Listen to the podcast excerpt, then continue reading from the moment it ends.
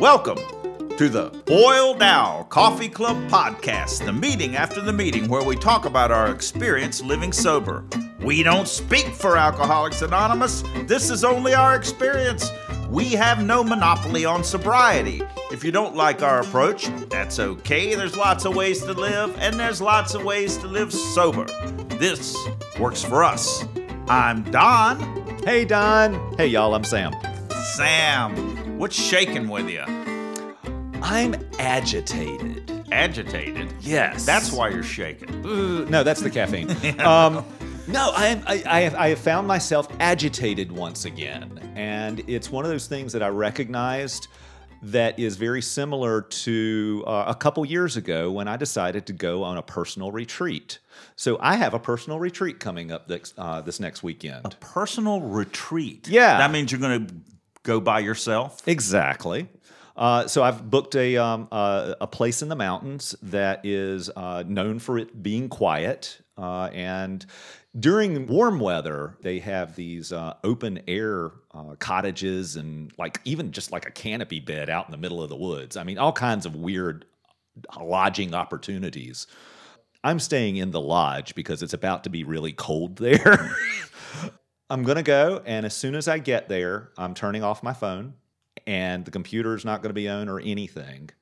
And it's me, journal, books, nature, and that's it. You're just cutting off from the world. Yeah, very much that. and, and I, what's, what's, going on there, Don? I mean, I, I could enjoy that because I'm an artist and I'll be drawing and I, I could do a little meditation. But frankly, I can't imagine you cutting off from, to tell you the truth. What, do you think you know me or something? Uh, uh, actually, you are the tech wizard for the whole district of AA. you know?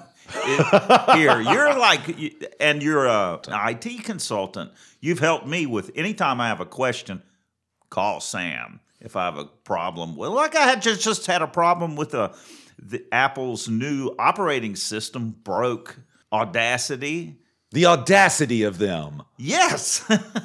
and it broke Carbonite, broke a couple things I was talking to you about. You're the first person I turned to to talk about that stuff to try to figure it out. So, imagining you all by yourself up in the mountains with no toys. really, the toy part is the problem.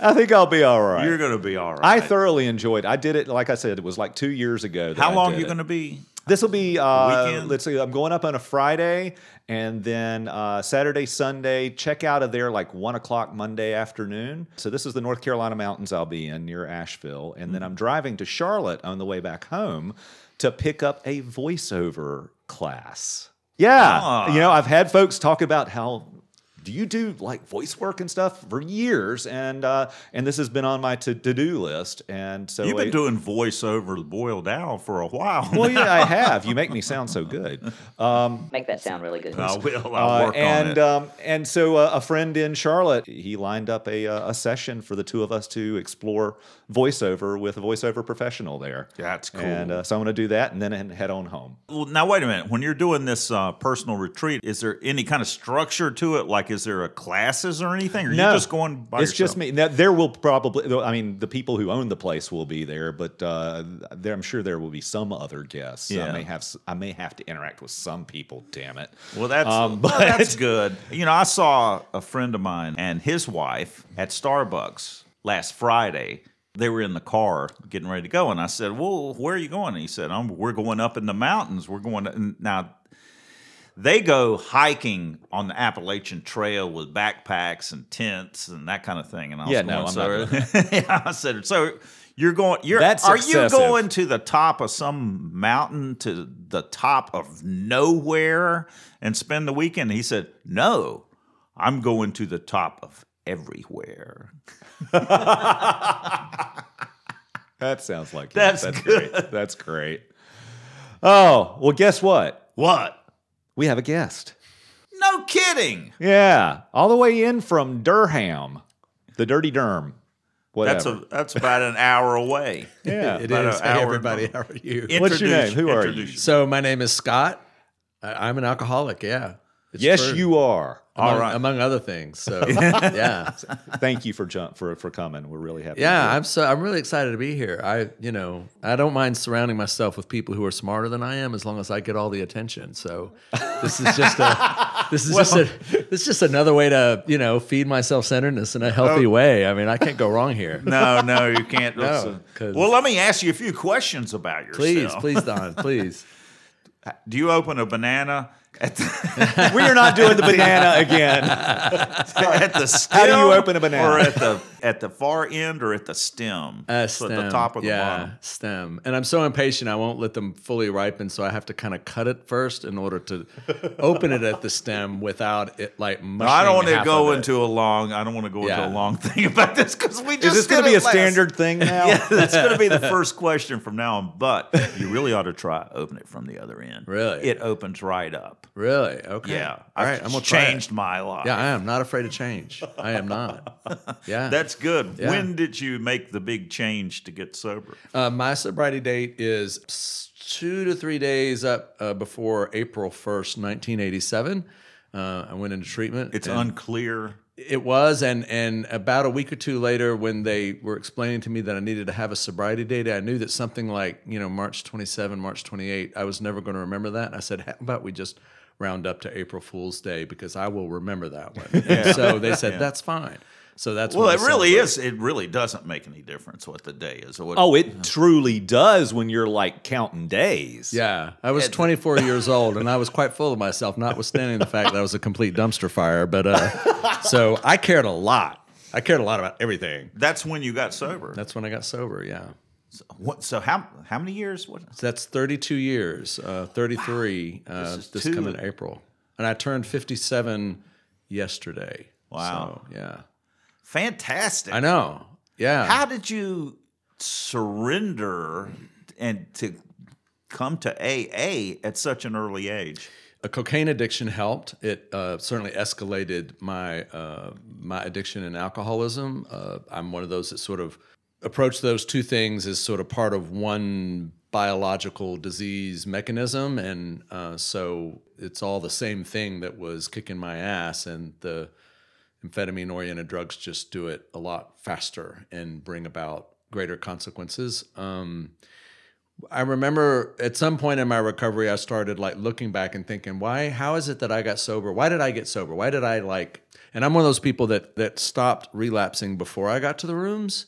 Uh, all of us relapse. I like the way you say that. Oh, absolutely. Yeah. I used to think I was really special because that was like my only white chip. That's just because I That- did all my relapsing before I got there. Yeah, when Um, I realized that, uh, that's what happened to me. I realized I Yeah. did lots of relapsing. Yeah, but it was yeah. it was just because I I spent two years trying my best to drink. That's right. Once oh, on Friday night. That's you know, right, or yeah. something like that, and that didn't work. and you know like when when when I look back like the people that were that were helping me in treatment and the meetings that I started going to right away like they told me I was go- I had something that was going to kill me if I didn't stop. And I had just enough experience and consequence in, in my life to realize that they weren't lying and I did not want to die. I was I was mm-hmm. very clear about that. I might sort of dramatically act otherwise from time to time when I needed a particularly delicious way to draw attention to myself but but the truth is I, I I really enjoyed life and I wanted as much of it as I could get and I was afraid that this disease was going to kill me. So I was willing I was willing to to I was willing to try it yeah so and and I, I feel very lucky because I took to 12 step recovery really well I mean I just I I I really did feel like I met my tribe and um I, You I- identified right. I did. off. I identified, and also I think you know the systems of twelve step recovery in AA are you know I think some people you know sort of it clicks with them really quick, and it's for some people it doesn't. Now I think for everyone equally, if we follow them, they work. So this mm-hmm. isn't a question of whether it can work or not. You know, our different personalities just pre- present different challenges and opportunities for how we approach the system. But the system Yeah. works, but the system is not always easy for everyone that comes in. And I think it was it was easy for me, and I think I was very fortunate in that regard. So if you got the right personality, certain certain aspects of it really work. I latched onto it but you know what happened to me is I'm obsessive as can be, and I still am. Yeah. And I just You're an became enthusiast. I'm an enthusiast, as as Bill says. We are enthusiasts, which Mm-hmm. I always feel like it's putting a really good spin on being obsessive. It is, yeah. I, I think it was maybe about three years in before uh, they actually decided it was okay to tell me that I couldn't actually become president of AA because they, Because you're they going to knew that for it. they knew that my ambition was actually might save my life. So they were like, just don't tell him that it doesn't work that way. Just let him. Just let him like dominate the business meetings and let him volunteer for everything. He really thinks he's going to get that gold star. So just like let let's let you know. And, that, and so much of my recovery is how to take the things that like today like drive all my friends crazy. You know, my inherent character defects and traits. You know, and how to sort of just put those and direct them towards the forces Being of good. good, instead of the forces of evil. Yeah. let go, let Scott. Yes, absolutely. yeah, that was a coin termed by more than one of my sponsees. So just stop fighting and say yes. So yeah, Well, it is just I really like my obsessiveness and my high energy and my Yeah. desire. So it's in channeling it to, into good things. I mean, it's great to have that. That's what I like. Alcoholics. I like all alcoholics. Their energy. I like all the people in Yeah. AA because Yeah. the energy is so intense with everybody. yeah, That's one of the parts of alcoholism. It seems to be a character trait that Yeah. alcoholics have. I just don't like them when they're drinking. oh man, But but when alcoholics get sober, the energy is fantastic. yeah. You know, like I remember in my first year of recovery, I went to some seminar or something about this. It wasn't a meeting, but it was presented at the University of Houston, where I got sober in Houston, Texas. And and I remember this guy explaining. He drew this sort of curve, you know, with the line kind of you know sloping upward to the right, and he's and uh, he says, so here's the curve of the sort of typical non-alcoholic human being, you know. So there's that curve of satisfaction with life, you know, the sort of fulfillment and and sense of accomplishment and purpose. It kind of ramps up, and then somewhere about your 40s, it kind of levels off because you sort of have answered all the big questions by then. And from 40 on, you're kind of just settling into whatever it is you've discovered works for you and doesn't work for you, hopefully. And then it kind of levels out, you know, and there's not really any big dramatic changes until, you know, you're done. That's normal. That's normal. And he said the curve of someone who with this disease uh, who- who stays in recovery, that curve continues to slope upward for the rest of their lives. And and there's that part of the book that says, you know, we we are I mean, we are people who I, I really feel this and I see this in the rooms. We're people who who demand a lot more out of life than we are actually entitled to. and that dynamic oh, when you're drinking causes a lot of problems in the world. Yeah. That dynamic when we're not drinking can be inspirational. It can be very powerful and can lift families instead of bringing them down. and I love that. Sam's gonna go this weekend and ponder the immensities. Oh, for a yes. Wait till wait till I come back. Oh, I can't wait. You will maybe you'll achieve gaseous form. I will never be a spiritual gas giant like you, Don.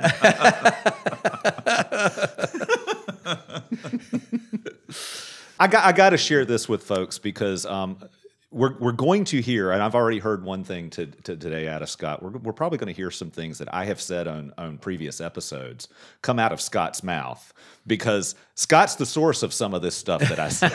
now that doesn't mean he's the original source of it because in AA, if you like say it three times, you can claim it as your own. yeah. You used to um, live in Durham, right? I went to re- I did recovery in Durham. So when I started over in 2012, I ran away to Durham and hung out with Scott and the crowd there, and they're the ones who caught me and and helped me come back ah. and and get my feet back under me and and grow even more. We miss Sam Yeah, I bet. still to this day. Yeah. And uh, but I learned an awful lot. Uh, in my conversations with Scott and with David, a lot of things that I have brought to the show have come from Scott, and uh, I, I appreciate. Thank that. you, You make thank me you. sound good. Awesome.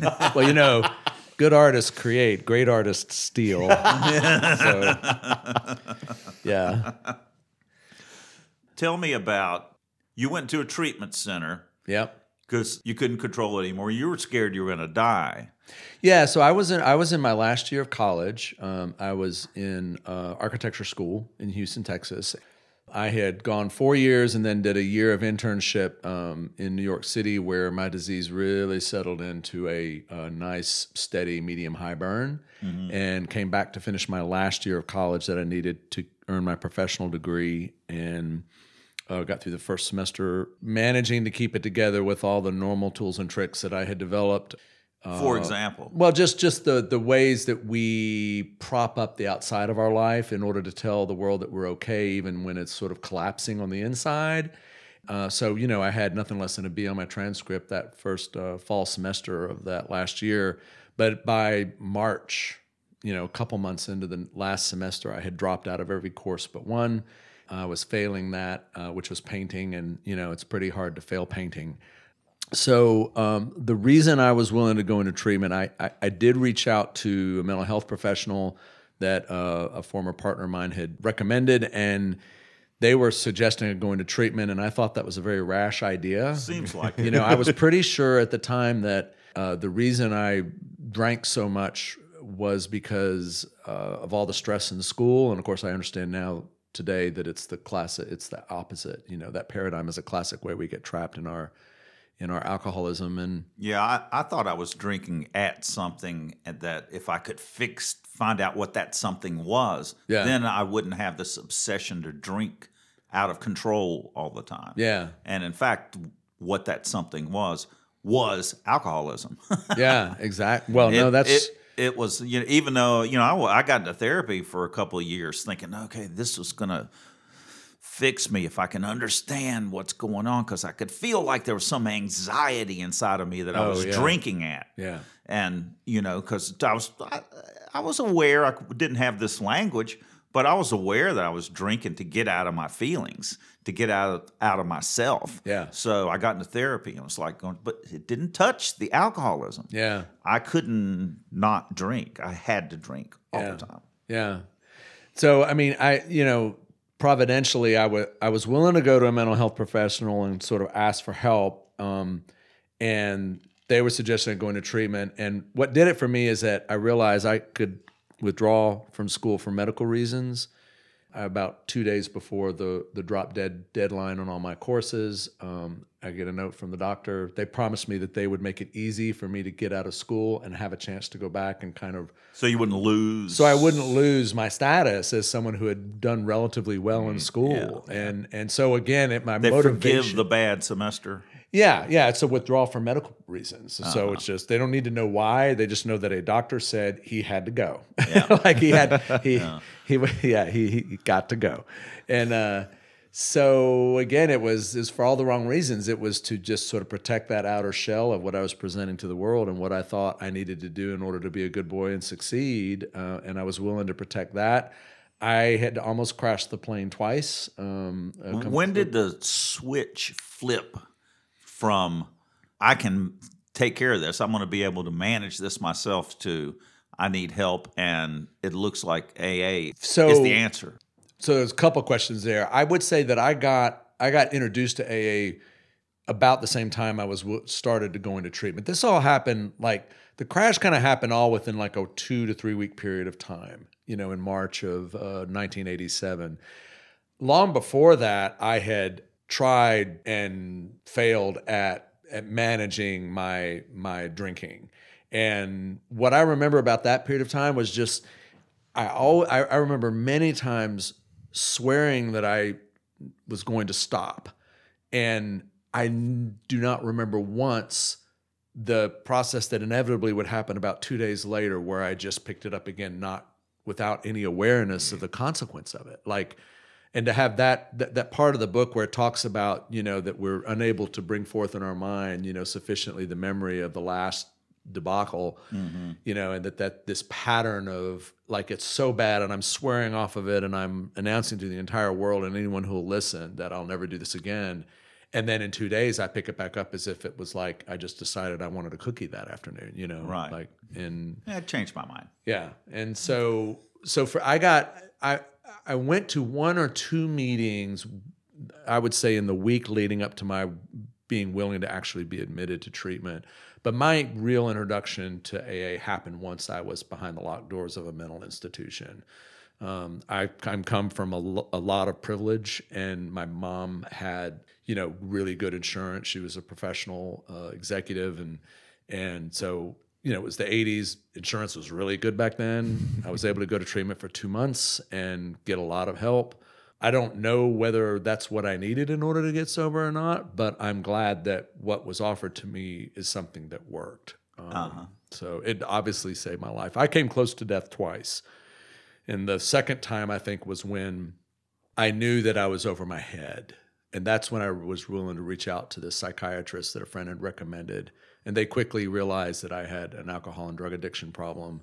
And Was this was this like an overdose or? Uh, it was a close overdose. I was at home alone, living with my parents, you know, while I was in college, and realizing laying on the floor of my bedroom with my heart getting ready to explode out of my chest. And I realized, like, I feel like I'm kind of on the edge of consciousness here and having this fear that my parents were going to come home and find me dead in my room. maybe and I that had happened to kill me twice. Wow. Yeah.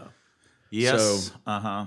Yeah. That's just bizarre. That's just bizarre. I, one time I took. I was in a bar and this attractive girl offered me this brown powder on a knife. That sounds awesome. It was cinnamon, wasn't it? It wasn't cinnamon. She was pretty. and, uh, I got in a lot of trouble like with similar situations. but what the fuck? I just went, oh yeah, this is a great idea, and I I went blind. I could I could not see to get out of there. Yeah. the stuff was so strong. yeah, overwhelmed and, your, your and someone helped me, and I- and I didn't know if I was if it was going to stop or if it was going to continue, and I would die. Because if it were to continue more, I could feel it swelling inside of me. You know that I, it would kill me, and it's like what? The, just because someone offers you something on- on a knife, it's like, yeah, I'll do that. yeah, Totally. yeah, Totally. yeah. some some bad decisions there. You've uh, you you've undoubtedly had a lot of mess in your life that, Oh, yeah. kind of got you here and, and Yeah. doing all that. But you've I also mean, like got just this afternoon. I mean, you know. Oh wait, you're talking about that? Yeah, no, that's all right. But no, no. But so I mean, but you've also got thirty some years Yeah. of recovery now. Yeah. And when when Don was talking about he went blind and and, and what you were about, you were saying it overwhelmed you, and then I went like it like yeah, totally overwhelmed his nervous system, and it totally took me to a memory of you uh, that I've only heard about, but how uh, you went to a, a a recovery conference, a roundup, yeah. and your nervous system shut down. Oh yeah, yeah. So I think the story you're telling about is uh, is my first uh, trip to Hot and Dry, which is a gay men's recovery weekend in Palm Springs, and it's sort of one third recovery conference, one third uh, circuit party, and one third uh, Disney theme park attraction. And and the purpose of this thing is to really challenge you to see how much fun you can have being stone cold sober. And it's 900 gay men, uh, and we take over a hotel, and there's swimming pools, movie stars, and you know all kinds of entertainment and and How long had you been sober? Oh, I would When say went that first I would say the first time I went there was maybe ten years ago. Okay, so it wasn't new and No, no, new. no. I was already. But he short circuited. I was well into my my second decade in of of recovery, or towards my third decade. And and everyone who goes to this thing has a similar similar reaction. Like your first twelve to thirty six hours are just being all of your insecurities and all the ways that we think of ourselves as not being a part of and not belonging are just sort of slammed right in front of our face, and we either shut down or we just let go and we just accept the pure joy and fun of the weekend and it's a very sort of southern california kind of thing where it's like you know we're all okay and we're all having a good time and we're all sober and we don't want to put any limits on how joyous our recovery can be. And so let's celebrate our culture and our what is fun to us and and let's explore all the things that we like to do and see how much better we can do them sober you know? And there was this moment on the swimming pool when I finally just let go of all the, obsessive thoughts about myself. And I just said, what if I just really allowed myself to let go and have fun and just be in this moment? And and I started kind of dancing like on the side of the pool, you know, with everyone else that was dancing. And it was just this really fun moment. And David looked over at me. And he said, he says, I don't think I've ever seen you overstimulated. because I'm usually the most stimulated person in the room. I'm usually the one who's like, like, like 50 like 50% more energetic than everybody else you know and usually people are having to kind of look for the volume control you know?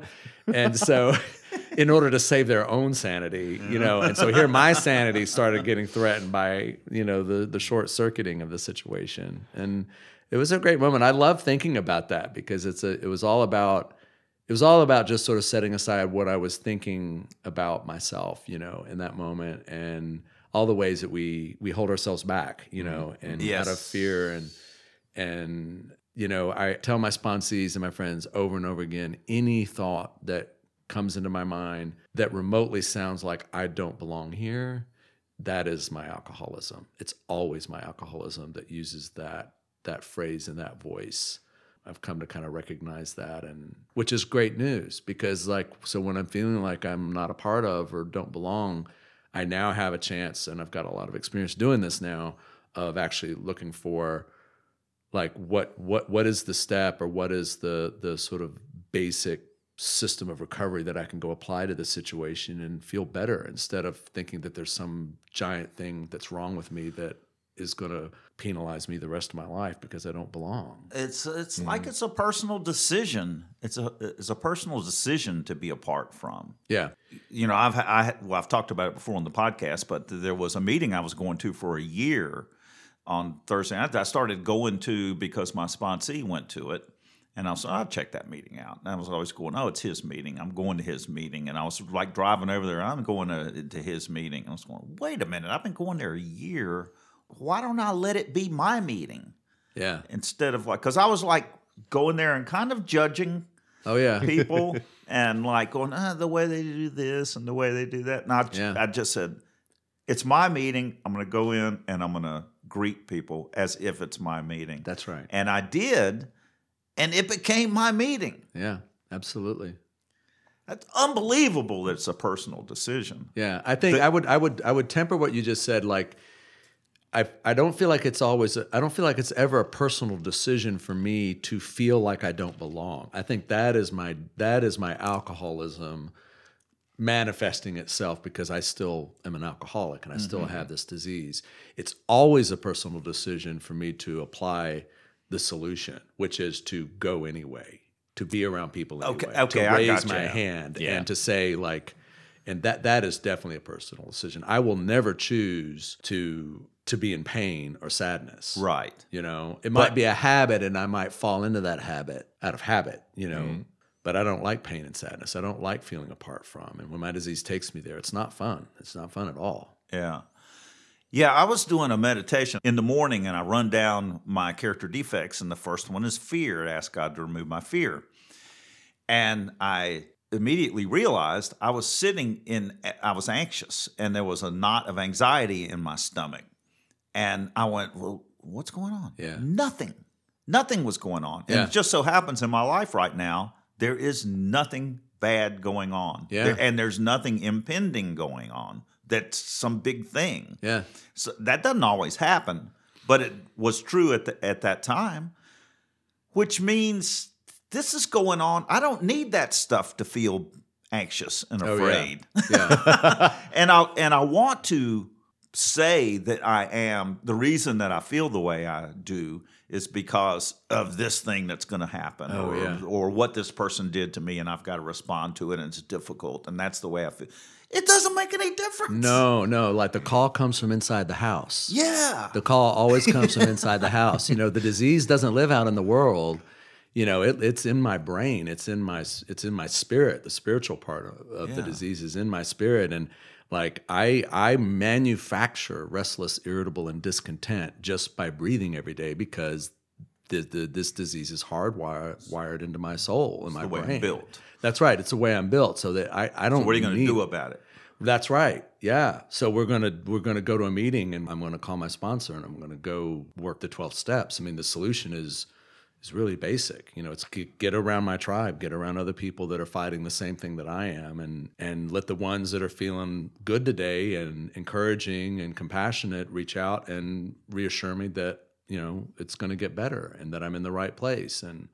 Um, you know, just let it suck for a couple days. It's not going to kill you. Sometimes You you, got to move don't through the suck. That's right. Yeah, yeah. So, and then I, I get that a lot these days. Like I'm in my meditation practice, which I've been really intensely doing for like the last year. It's really about allowing the the emotional storm to rage, just to let it be its own little weather system in my heart, and to not fight it. Just to let let all the things that come up in my emotional system come up and and not fight them and not act like they're these things I have to work to sort of solve. And then it's like I get to the other side and it's like, oh my God, it's kind of peaceful over here. It's like there's really nothing wrong. Okay, let's get get practical. Let's All get right. down to brass tacks. What is your meditation practice? So about a year ago, I wa- I had a little a little meltdown, a little you know I've I've experienced this a few times in my recovery where I have I, I would look back on it now and say it's sort of a spiritual crisis where I, I couldn't put a finger on one thing, but there was just something going on and the amount of blessings were coming at me so fast that they were manifesting themselves as stress and my trying to micromanage and control everything around me was getting uh, very acute and i just i knew i was approaching a, a surrender moment that was, something was going to have to change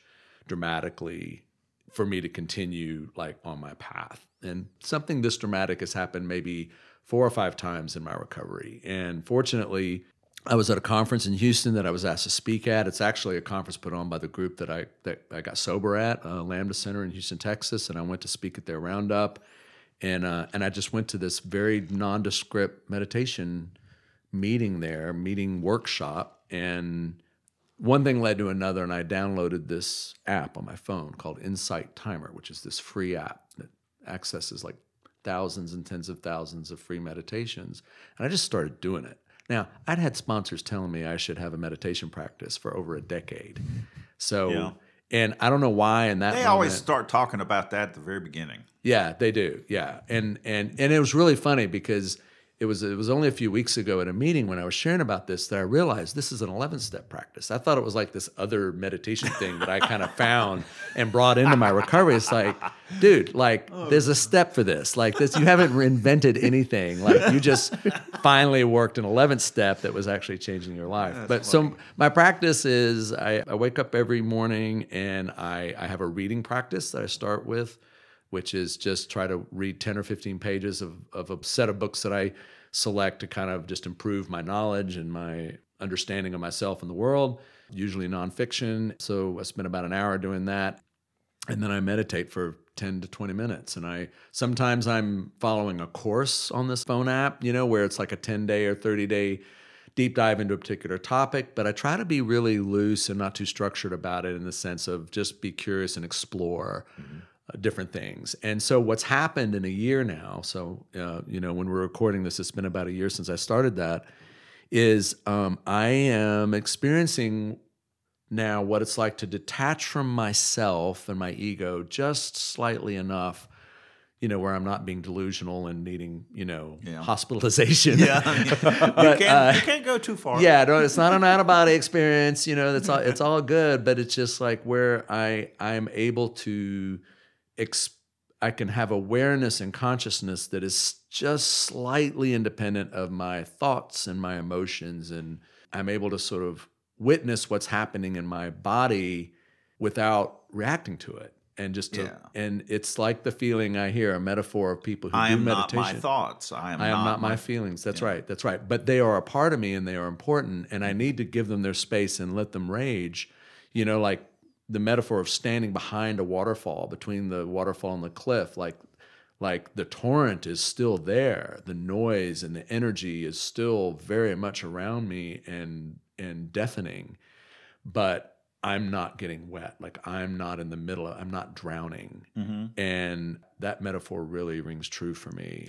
So yeah, that's that's my practice. And so it's I, I think mindfulness meditation is what it's called. Like I and I don't really have a particular kind of label for it. But as I as I get drawn to different types of medications that are randomly presented to me to try and, and experiment with, mindfulness is what it is. It's it's just being- Meditations, not medications. that's right. You said medication. Did I? You did. Wow. Uh, let me have another uh, s- a coffee here. I was like, oh, oh, Mindfulness There's medications, another. yeah. There's another aspect. Of yeah, mindfulness medication. Th- those were a big part of my story too. yes, It's true. It's really true. yes. I had a lot of substances other than alcohol in my story. So uh, yeah. Scott, one of the things that I absolutely, a story I love hearing about you is that when David came to that meeting the first time that he met you at, uh-huh. and then you were talking with him after the meeting, and he thought you were a newcomer because you were so passionate. ah, I know that you, I mean, your passion. You're Julie, the cruise director. We know that. Um, Yes. You, you, you really are a leader in, in, in organizing things and stuff like that. You've got this passion, and it, it, it's attractive, and it does all kinds of really, you channel it well, usually. thank you. it's gotten me into trouble too. But yeah, no, it does. It's like. Well, what's going on? What, what's your passion in recovery today? What's Oh wow. Okay, so that's that's a good one. So I'm doing work at a board level uh, for another 12 step fellowship that is uh, about 25 years into its uh, journey, following in the footsteps of the service traditions and concepts that were laid out by AA. You can say what the other. Uh, so Crystal Meth Anonymous, Crystal Meth Anonymous. So uh, I was uh, a board member for that fellowship for four years, and now I serve on uh, the nominating committee, which vets incoming board candidates for the board of trustees. And one of the things I love about doing uh, service in in CMA is your we we have a chance to do two things. One is we have a chance to experience some of the stories and experiences that we read about from the early founders of AA and the struggles that they were having when their fellowship was coming of age. Because it's mirroring that. it's kind of mirroring. experience. It's so at, at once it's it's following that same path, but at the same time, it's following that path at a very different point in our culture, and so it's it's the same and it's different. The other thing that happened is about two years ago, I was invited to participate in and explore uh, some study and intentionality around racial equity. And this was something I did through uh, through my work. A, a small company that I own. Uh, one of our employees asked that we could all kind of go do this thing, and in fact, it was put on by an organization, the Racial Equity Institute, who's based here out of Greensboro, and who travel the country uh, putting on these very very carefully crafted trainings on introducing uh, white people and people of color to the issues of racial equity. And so that kind of like blew my mind and um, really opened up a whole new understanding. You know, I'm a I'm a good white liberal progressive, and so uh, and to realize that my understanding of what the real issues of equity are in our country. You know, the only thing more dangerous than someone who is overtly out to get you is someone who doesn't think they're part of the problem so issues of of white privilege and uh, the metrics, the the scientific data that's showing that people of color and many times women as well have outcomes in life, health outcomes, monetary wealth outcomes, and and, And, this is tying into your board work. so this is kind of a separate thing that happened and now it's coming together in my recovery because the cma fellowship is now looking uh, intentionally at racial and gender equity in our fellowship. And to cut to the chase the issue is when someone comes in the rooms for the first time looking for help mm-hmm. are we doing everything we can to make sure that they feel like this is a place where they can get help?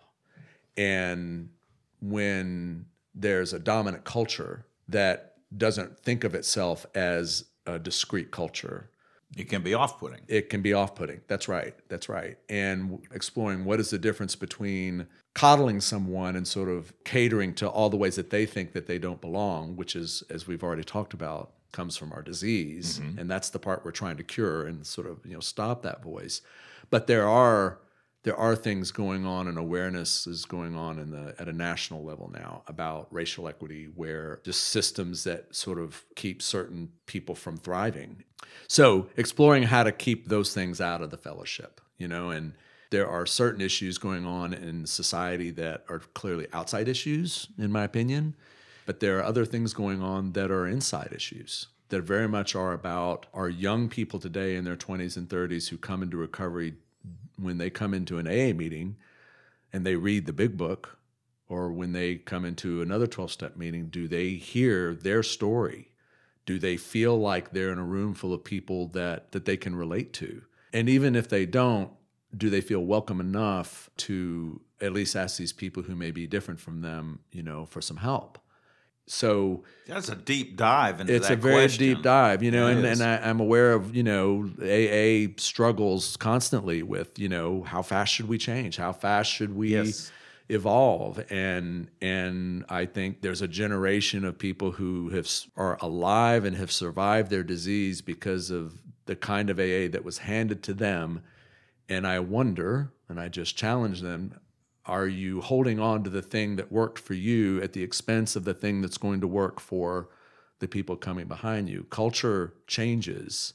It's important to maintain our traditions and maintain our focus and singleness of purpose in AA or CMA, uh, respectively. Yeah, so we just did a home group inventory. Yeah.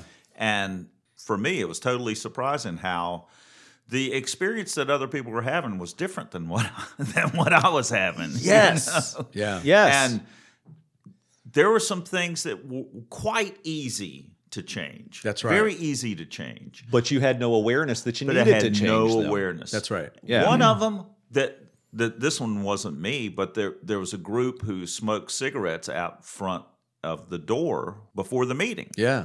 And one person who was a home group member said, "You know, I don't I always come late because the uh, I don't want to walk through that smoke. She has allergy to it, so it was really bad for her." Right. And the other the other people were going, well, "We had no idea." Yeah. and they changed they changed where they were smoking. This is a simple little thing to solve. Well, it but we continues didn't to- know it was happening. It continues to come around, and this is something that AA uh, World Services has has learned uh, through some methodical work. Communication is still the biggest problem. Yeah. And when we communicate, we solve problems. Yeah. But lack of communication is our biggest problem in so many ways. But one of the things that I'm hearing in what you're talking about, Scott, Yeah. what I'm hearing in the home group inventory information, and what I've been experiencing here in District 23 Yeah. is, and that's accessibility.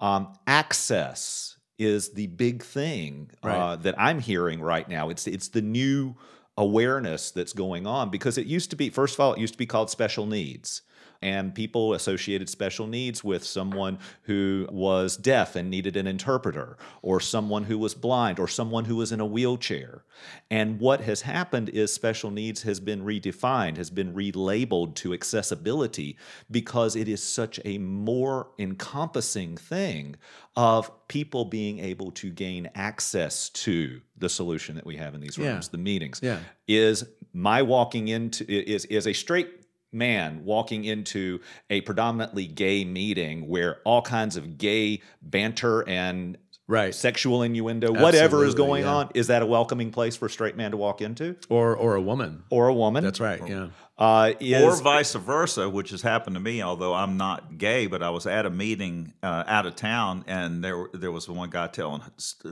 horrible homophobic joke yeah that was just the nastiest thing, and I was like, going, "What? Are, you don't know who I am from Adam? Yeah. What if I were gay?" yeah Yeah. And besides, I'm offended him. I'm not. Yeah. Just- Yeah. Because you're not. Uh, have to be aware what you're presenting, and those guys had no idea. They didn't have a clue what Yeah. they were doing. and what i'm hearing from you scott is is a deeper dive into an inventory Yeah, that's exactly right. Yeah, and then an inventory kind of at a fellowship wide level, and Yeah. and or or you know, and starting with with a group, you know, I, I I bounce back and forth, you know, between these thoughts of things I should change in the big book, you know, and you know, I want to march down to New York it. and. You know, and, Yes, and then I I've done it. realized it's like you know what, like if if if if my home group wants to just change our readings and and and as we're reading the big book because I my home group is a big book study we just made a decision that we would invite people if they wanted to to simply use gender neutral pronouns. You know we have a lot of people who are put off by the overtly white patriarchal male perspective that pervades the big book. I mean that was the dominant culture at the time. I do not fault you know anyone who's gotten sober from following the the culture that discovered this, you know. Mm-hmm. But imagine that AAA was invented, you know, in Africa or in Asia, and we were trying to get it over here because we were dying, and yet the people on the other side of the Atlantic don't want to acknowledge that we need to sort of search beyond what culture invented this and get to the point of what are the common things in our humanity as men, women, straight, gay, black, white, Asian, whatever. What are the common things about this disease? It is a human disease. It is not a white male disease and it is not an American disease. And so, is the fellowship willing to be open and curious to how to evolve so that 50 years from now, not tomorrow, not this week, but when the people who cling to the sort of language and traditions of AA, I mean traditions with a small t now, of today, what do those things need to change and evolve so that we are reaching the alcoholics that walk in the door 50 years from now? Because I am quite sure that this disease will still exist. Yeah. And I don't want to chase them away. And other fellowships are stealing members from AA right now. And maybe that's okay. But culture is going to change. The world is becoming more global. And just like in my own life, I am challenged through the steps and the traditions and even the concepts to sort of face the parts of my life that do not work and set aside everything I think I know about these things in order to be open to a new experience. That challenge must be maintained at some level at the at the most upper levels of the fellowship and the trustees and the the conference. It must. The conference cannot simply be the defender of the old way of doing things. It has the absolute right to defend and to steward that process in a responsible way. But if all it ends up doing is be the place where the old people defend what makes them comfortable, There's- we are that's a- failing the newcomers. There's a lot of tension with that. Yeah. There is a Yeah, lot of tension. because Yeah. people don't want it to, uh, don't want change. That's right. Distrust change. I just challenge them look beyond our own comfort to and what- also the it worked. What Mm-hmm. they did worked. So it, you want to you want to change it, but you don't want to lose what what works. That's right. And what is that? You know, that's like the hardest thing. I know. I don't think that's as hard as people make it, though. I really don't think getting to the core issues of what spiritual recovery is and the relationship with the higher power and the essential principles behind the steps and the traditions and the concepts, I don't think those things are actually that hard. I think what's hard is when people in the dominant culture are afraid to set aside their own comfort and are not willing to be open and curious. I just, I don't, it is hard. You're right.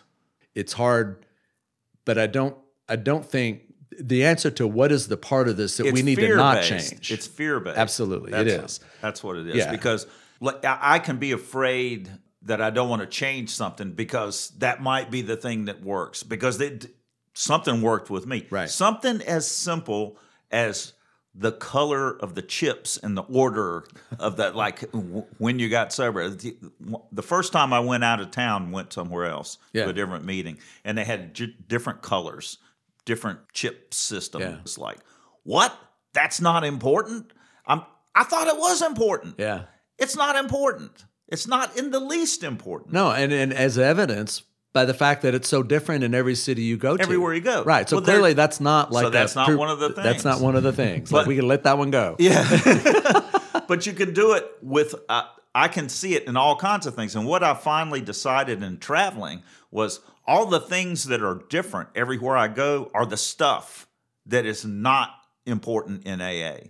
Yeah. And so, and a lot of those are things that people fight over. Meetings split up over what's the prayer at Oh, yeah. the end of the meeting. Oh, yeah. And that's something like that. It's not important. Yeah. No, I agree. Yeah. But uh, but the fight comes from fear that I think let's put a good motive on it. The fight fight comes from fear that maybe that is the thing that's important. yeah. Well, Dr. absolutely. Bob's in, at the end of his life said, "Don't louse this up," and Yeah. that that is a fear. Oh, absolutely. That's right. That's right. But Yeah. a real clear inventory can shine light Yeah. and being willing, being open to other points of view. Yeah. I mean, that's what you. But you got to. It's It is. really hard when you don't have the other points Well, of and I view. also- like what I you're also- talking about um, is trying to anticipate points of view that are outside of your culture and you don't even know. Yeah, that's the thing. Like one of the great things about racial equity work for me as a white person is that I now understand whiteness and white culture as a thing with discrete boundaries. It's not mm-hmm. the only culture in the world. Right. But when you're raised in the United States, it is clearly the dominant culture, but we don't think of it as a discrete culture. Mm-hmm. You know, multicultural means all the people who aren't like me. you know, and so when when systems and ways of thinking and language are just part of the air that I breathe, and I don't have to think about it because the entire system is designed for me to thrive as a white male. So the first job is just to sort of identify as like, no, I, I am I am like every other human being on the planet. I have a culture that I'm familiar with and that works for me and that I'm comfortable in. And so once I start identifying, well, what are the aspects of those cul- culture, like the the gender pronouns for higher powers, and whether we capitalize letters, you know, in reference to them, and things like that. It's not that hard to start separating those once I'm paying attention to them from the underlying spiritual principles of the twelve steps. Like I can't do this on my own. I need help. There's something out there more powerful than I than I am that can help me. I need to make a decision to engage that. I need to explore what's wrong in what I have done and what's broken. I need to share that with someone and on and on through the rest of the steps. I don't think there's confusion among the fellowship about what In the, the under- underlying 12 principles are that, that did the work the underlying 12 ways that we, you know, how do we keep from killing ourselves? That's the 12 steps. How do we keep from killing other people? The 12 traditions and the 12 concepts. I forget what that one is. It's, sort uh, it's to- suicide, homicide, and genocide. genocide. That's right. Right. That's right. That's right. Yeah. I think I would challenge people that are exploring this and have people in their home group that are starting to question, you know, do we really have to use this language? Is that is every word, every individual word in the first 164 pages of the big book, is it really next necessary to canonize our culture? Why don't we look for a way to canonize the principles? And I think that would make the principles stronger, not weaker. And it would probably save more alcoholics worldwide than if we were not willing to do it. That's just something I think would be important for people to ponder.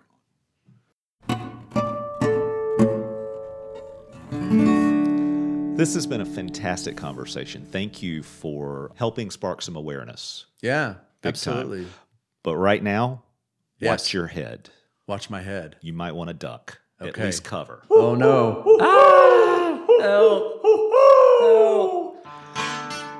It's time for our old timers question. Who you calling an old timer? Well, uh. once again, not you. Not this time. but no matter how long you've been sober, it's still one day at a time.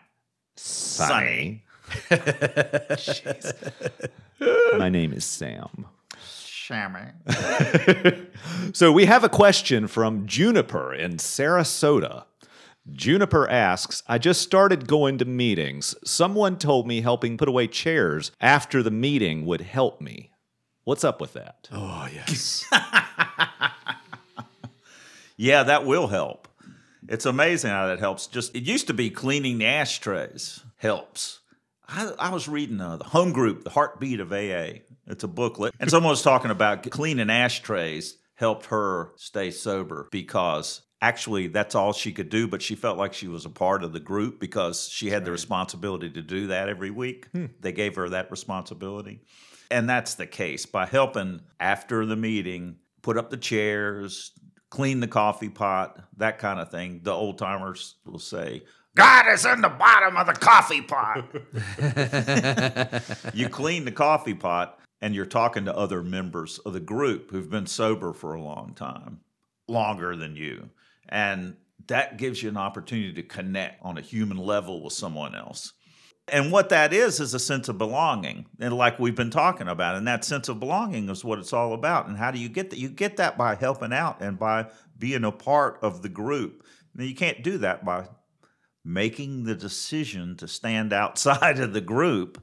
You have to make the decision that I'm going to be a part of this thing. It can be a simple little thing like helping to put up the chairs. Thanks. What do you think, Scott? I I completely agree. I think I think to take it one one more step, it's it's about being useful. You know, like I know of nothing that will short circuit my obsessive self centeredness and that restless, irritable, and discontent. You know, throughout the book, it talks about you know thinking of others and how to you know be there for the newcomer and all you know. So there's all kinds of ways we learn how to be useful some of which are very profound as we gain time and wisdom and people actually start asking us what we think they should do which is always a miracle when that happens but like when i was first in the rooms like putting away the chairs is a way i can just be helpful. It's a way of getting out of myself. I'm thinking of this is something i can do to help this group of people that is here to save my life. So what can i do? I don't have a lot of experience. I don't know how to stay sober yet but i can certainly do this one thing and to sort of leave this room better than I found it. And that gives one a sense of purpose and and a little bit of esteem and can be the start of, you know, a lifelong practice of doing good things in order to feel good about oneself. I'm gonna like jump in and combine both of y'all's awesome points. Mash it up, baby. Uh, because because what I Mash love it like a banana. That's right. like a banana. Scramble Um, it together. no, what I love. So it, it's it is a an act of service, a uh, an act of gratitude, uh, a way to to help something exist. If I'm doing it by myself, it is solely that. Um, but whenever I'm helping someone else put away the chairs or wash the coffee pot and all that kind of stuff, it's that, and it gives me that opportunity to talk. Yeah, that's right. Um, and that is the thing that I could not do when I came into these rooms. Uh, we've talked before about how much I hate small talk, and that it's really cool that with people in recovery, I don't have to find something we've got in common. I know something we have in common. yeah. Now, I didn't realize that whenever I was helping clean up after a meeting, but it still showed up. And I was able to talk with people that I was doing stuff with. I've always been the kitchen person at the party anyway. You know, I, it's not my kitchen, it's not my party, but I'm still going to wind up in the kitchen. uh, it's just what I do. So, giving me that chance to have a little bit of ownership, and it's one of those things that really carried over into being a home group member Yeah. is being a host. That's inviting people over to my place. Wait a minute. Now, are you a kitchen person because that's where the alcohol is at the party? Maybe. there was a time. no, it was really easy to hide in the kitchen. Yeah. Right, that's right. That's Yeah. right. There's a little security in the kitchen when you're just you, you can be around three people. You just can't You be around, around three thirty. people. Exactly. Yeah, yeah. Exactly. And you'll touch base with everybody because they'll come into the kitchen at some point. Oh yeah. Oh, refresh their dude. drinks. That is a. So I, I got to share one more thing about Scott. That so so going to that first hot and dry that I went to. First of all, I heard about the the short circuiting, so I took that to heart and tried Yep. not to short circuit while I was there, and I jumped right in. But one of the other things that you gave me was a killer piece of advice, and I still do it to this day. And that's whenever I register to go to a conference. I volunteer to be of service at that conference, and if at all possible, I get on the registration desk. That's right. Because every you interact with tons of people for just a very short period Right. of time. Yeah. like you were just saying about the kitchen. Yeah. so instead of there, you know, feeling sorry for yourself because you think you're not, you know, big enough or pretty enough or dark enough or whatever, you know, you know, whatever that situation is that you're thinking that you don't belong, you you completely flip that on its belly and you say, "No, I'm I'm going to welcome every person that walks into this room so that they feel comfortable." And it is amazing how I feel about myself when I'm putting myself to use that way and thinking about how do I make sure that everyone that walks in the room today feels like like I care that they're here. And I give them that gift. And man, there's nothing that'll clean out your soul of the junk uh, faster than something like that. It really does work. Yeah. Absolutely. Yeah. Scott, thank you so much for Absolutely. joining us. Thank This you for having me. Thank it's you. really uh, awesome. Love what y'all are doing. And, and I really appreciate y'all asking me to be here. Watch out for that owl one more time. it's got sharp talons. Get away, get away. Get back! Leave him alone. Get the broom. Sorry, Scott. Thanks for joining us. The Boiled Owl podcast is posted on the 1st and 15th of every month. Visit us at boiledowlaa.org or email giveahoot at boiledowlaa.org. If you want to know more about AA, Google Alcoholics Anonymous and your city or visit aa.org. Please note, Boiled Owl AA is produced by members of Alcoholics Anonymous and only expresses our experience and opinions. It is not endorsed by AA World Services.